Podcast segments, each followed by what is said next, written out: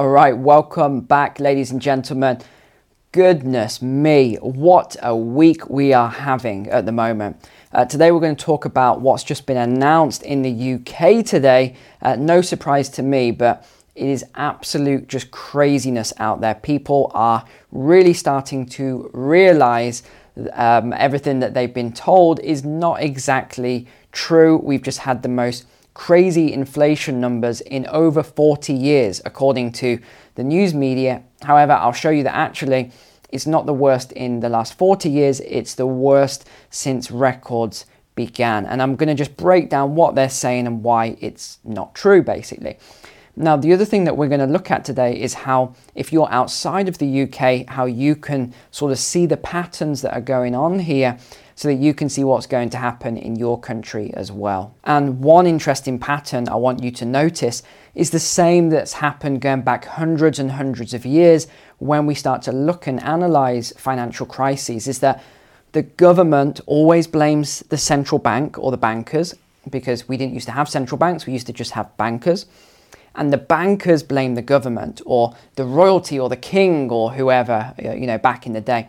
So we're now seeing this pattern. They're blaming each other and they're making the whole situation worse because they're actually coming out and telling the truth. Would you believe it from bankers and politicians? But let's go over to the shared screen now, then, and start with the first article here.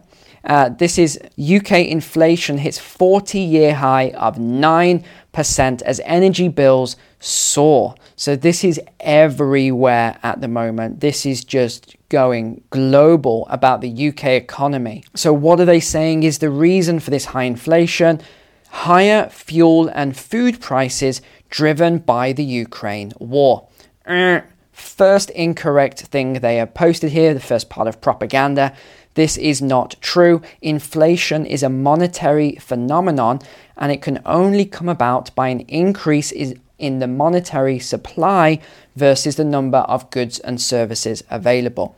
So we can actually look at two or three other metrics which will increase inflation, such as higher fuel and food prices. However, even this is not correct because it's not driven by the Ukraine war, it's driven by the sanctions as a result of the Ukraine war. If there were no sanctions, you wouldn't be seeing higher fuel prices because Russia would still be exporting uh, fuel. You also wouldn't be seeing higher food prices because there wouldn't be the ban on fertilizer. So that's the first part that is not correct. Let's just go down here slightly.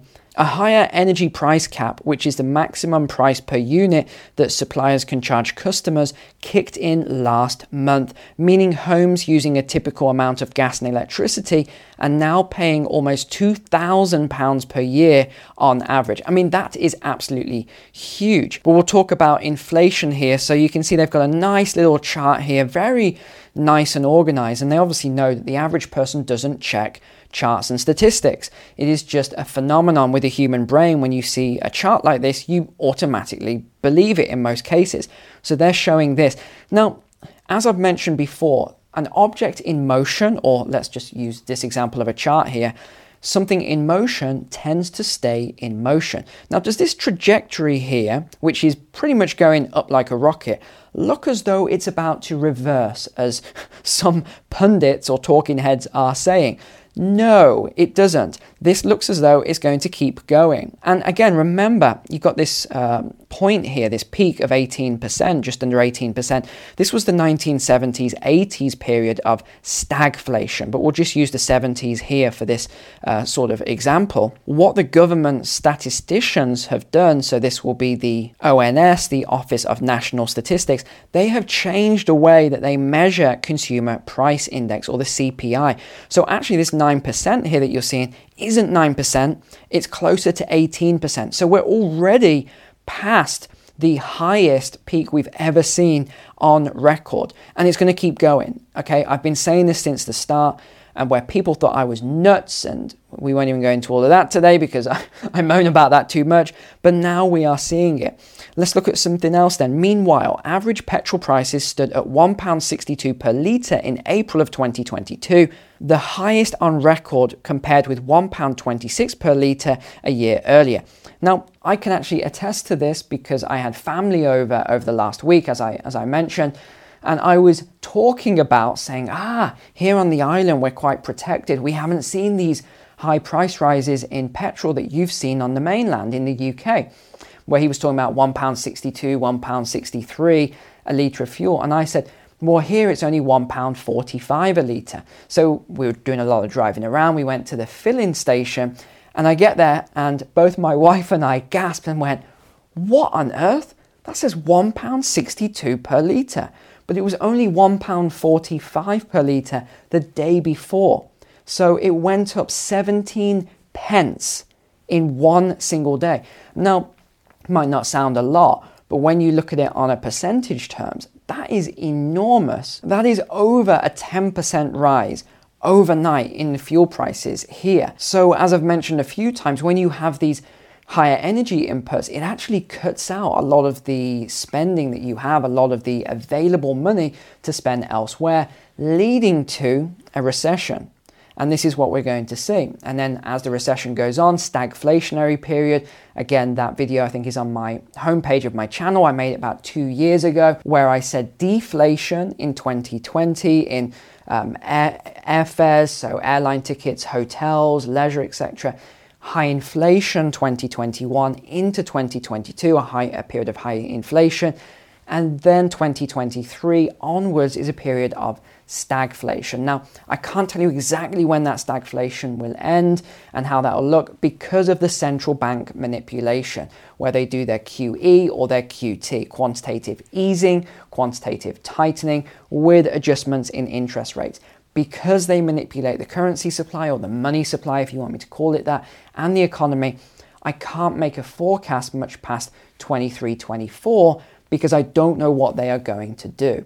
It's all up to them. Now, let's go back to the shared screen here because I want to show you in a moment how they have started blaming each other. But before then, here we go. Prices have been rising for months as fuel, energy, and food prices surge higher due to the pandemic and the Ukraine war, and wages are failing to keep pace. Again, this is a lie. The inflation was here way before um, any of this stuff around the Ukraine war. And remember, the inflation from the pandemic, I already forecasted that and I said 18 months you will see all the inflation from the new currency creation hit the economy. And that is what we are now seeing. This is just mathematics. All of these news agencies, they try and put all of this emotion in and they try and tell you, again, during the pandemic, they don't want to give you statistics, they want to tell you the emotions about the statistics or even just you know get rid of the statistics completely. They want to tell you about the emotions and how people are feeling. Again i couldn't care less about any of that. Give me the numbers give me the statistics. That is all i'm interested in because numbers don't lie unless they're numbers from certain organisations. But the Bank of England warned earlier this month that the cost crunch could leave the UK on the brink of recession, with inflation peaking at over 10% later this year amid further expected rises in energy bills. As a result of sanctions, correct. Let's see what uh, Faisal Islam has to say here. He is the economics editor at the BBC. So here we go. We're talking about uh, Andrew Bailey, governor of the Bank of England. Only this week he acknowledged that was not a lot the bank could do about four fifths. So, what's he saying here? 80% of the anticipated rises as it's being imported from globally rising prices for energy and food. Eh, oh, wrong again, incorrect. It's as a result of him doing too much quantitative easing. And I'll prove this to you in a moment for those of you who, who think, oh, Neil just makes all this stuff up. I'm going to show you with data from actual statistics here. With households under increasing pressure, the government faces growing calls to offer more help.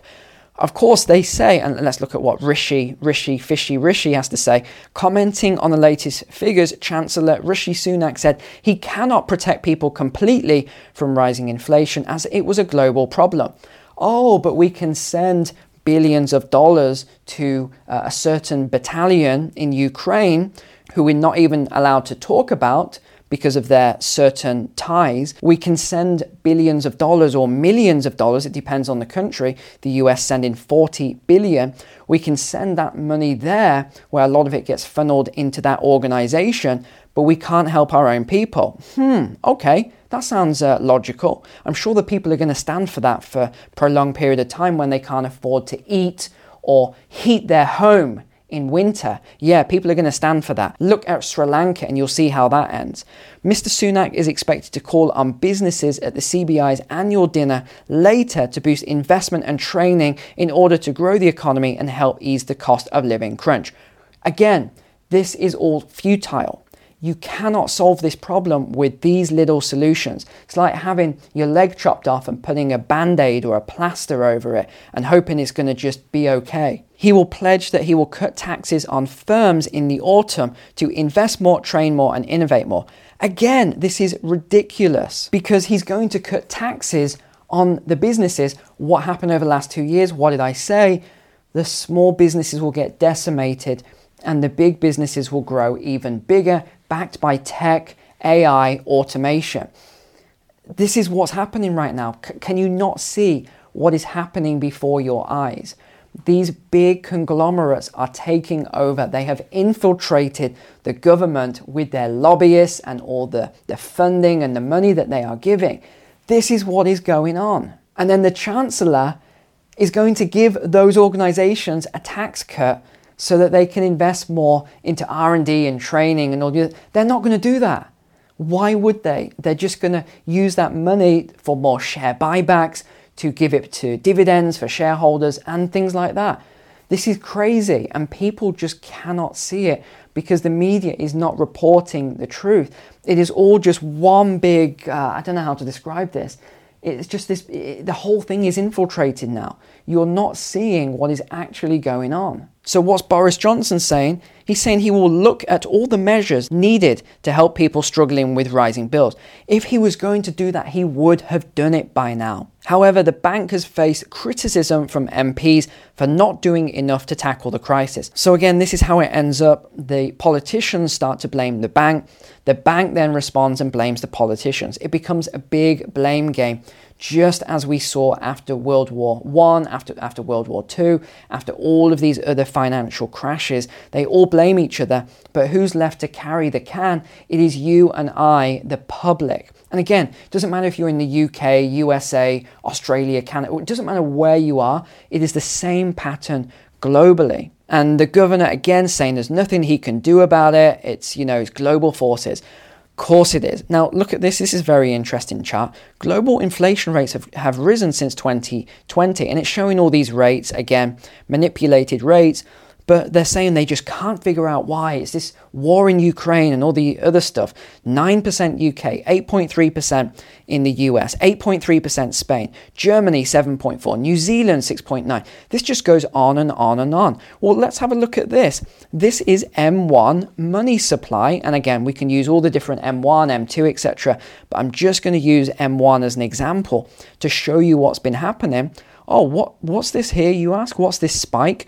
That is new currency creation. What about the United States? Oh, even worse. Look at this. Why is there all this inflation in the United States? I wonder if it is this vertical line here of new creation. Germany, the same. France, the same.